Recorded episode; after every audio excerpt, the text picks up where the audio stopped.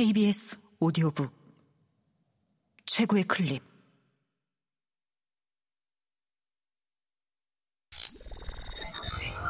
케이비에스 오디오북.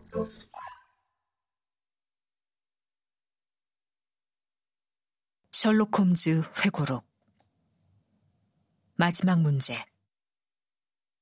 코난 도일 지음, 성우 김성희, 장지민 읽음. 참으로 무거운 마음으로 내 친구 셜록 홈즈가 지닌 남다른 재능에 대한 마지막 기록을 하기 위해 이렇게 펜을 든다. 우리가 처음 우연히 만난 주홍색 연구의 시기부터 해군 조약문 문제에 그가 개입을, 심각한 국제 분쟁을 예방한 것이 확실한 개입을 한 시기까지 내가 그와 함께한 기묘한 경험을 잘 얘기하려고 애를 썼지만 그게 도무지 두서가 없었고 지금 뼈아프게 느끼듯 부실하기 짝이 없었다. 나는 그쯤에서 얘기를 멈추고자 했다. 지난 이 년 동안 그 무엇으로도 메울 수 없는 인생의 허물을 안겨준 그 사건에 대해서는 결코 입을 열지 않으려고 한 것이다. 그러나 최근 제임스 모리아티 대령이 자기 형을 변호하는 글을 발표하는 걸 보고 나는 펜을 들지 않을 수 없었다. 사실을 있는 그대로 대중에게 발표하는 길밖에는 선택의 여지가 없게 된 것이다. 사건의 전모를 알고 있는 것은 나뿐인데 어느덧 그것을 감추는 것이 득이 될 수가 없는 시점이 된 듯하다. 이 사건에 대해서는 신문에 세 차례 보도된 것으로 알고 있다. 천팔백구십일 년 오월 육일자 주르날드 주네브의 기사, 이튿날 영국의 각 신문에 실린 로이터 통신 기사, 마지막으로 앞서 언급한 대령의 글이 그것이다.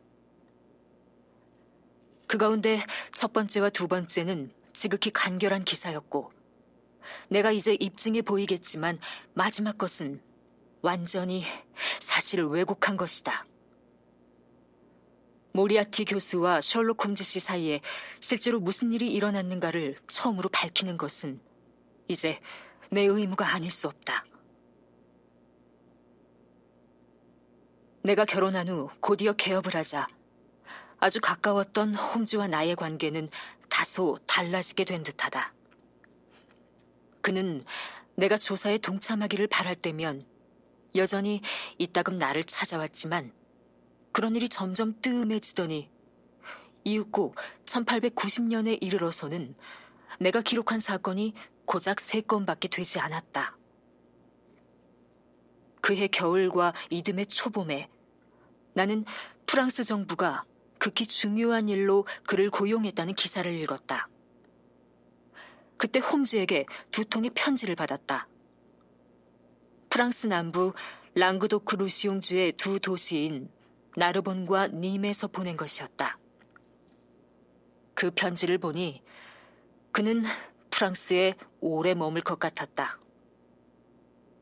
그러니 사월 이십사일 저녁 내 진료실에 들어선 그를 본 나는 깜짝 놀라지 않을 수 없었다. 그는 평소보다 훨씬 더 창백하고 여위어 보였다. 아, 그래. 한동안 너무 자유분방하게 몸을 굴렸지. 내가 입을 열기도 전에 그가 내 표정을 보고 대답했다. 요즘 일에 좀 쫓겼어. 덧문을 닫아도 되겠지? 실내 조명이라고는 내가 책을 읽고 있던 책상 위에 켜놓은 램프밖에 없었다. 홈즈는 벽에 붙어서 슬그머니 창가로 다가가 덧문을 와락 닫고 고리까지 채웠다. 걱정되는 게 있나 보지? 내가 물었다. 음. 뭐가? 공기총. 맙소사. 그게 무슨 말이야? 마센, 자네 나를 잘 알잖아. 내가 결코 겁이 많은 인간은 아니라는 걸 말이야. 그뿐 아니라 닥쳐올 위험을 인정하지 않는 것은 용감한 게 아니라 미련한 거야? 어, 성냥 좀 주겠어? 그는 담배의 진정 효과에 감사하기라도 하듯이 담배 연기를 빨았다. 이렇게 늦은 시간에 찾아와서 미안해. 그가 말했다. 그리고 좀 엉뚱해 보이겠지만 잠시 후 이 집 뒷뜰 담을 넘어서 떠날 테니 이해해줘. 그런데 대체 무슨 영문이야? 내가 물었다. 그가 한 손을 내밀었다. 램프 불빛에 비춰보니 두 손가락 관절 부위가 찢어져서 피를 흘리고 있었다. 이건 그저 생긴 게 아니야. 그가 씩 웃으며 말했다. 반대로 사나이가 손을 다쳤을 때에는 그만한 이유가 있지. 아, 왓슨 부인은 계시나? 아, 집사람은 어디 좀 다니러 갔어. 음, 저런. 아, 그럼 혼자 있어? 어. 아, 그럼 한 일주일 나와 함께 유럽 대륙에 다녀올 수 있겠어? 유럽 어디? 아, 어디든. 내게는 어디든 마찬가지니까. 이 모든 게 어쩐지 범상치 않았다. 홈즈는 아무 목적 없이 휴가를 떠날 사람이 아니었다. 창백하고 초췌한 얼굴에 깃든 알 수 없는 표정은 그의 신경이 최고조의 긴장 상태에 있다는 것을 대변했다. 그는 내 눈빛에 의문이 떠오른 것을 보고 양손 손끝을 맞대고 팔꿈치를 무릎에 얹고는 사정을 털어놓았다. 혹시 모리아티 교수에 대해 들어본 적 있어? 전혀. 아, 그에게는 천재적이고 불가사의한 데가 있어. 그가 힘주어 말했다.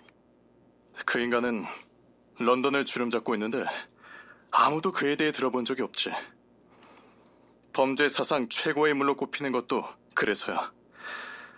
왓슨, 정말 진지하게 하는 말인데 내가 그 인간을 잡을 수만 있다면, 내가 그를 이 사회에서 제거할 수만 있다면 비로소 내 경력은 절정에 이르렀다고 할 수 있을 테고, 그러면 나는 좀 더 평온한 삶을 살 작정이야. 우리끼리니까 하는 말인데 나는 최근 스칸디나미아 왕실과 프랑스 공화국을 도와 몇몇 사건을 해결한 덕분에 제법 여유가 생겼어.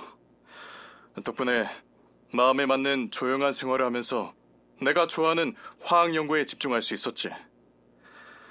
하지만 편히 쉴 수는 없었어, 왓슨.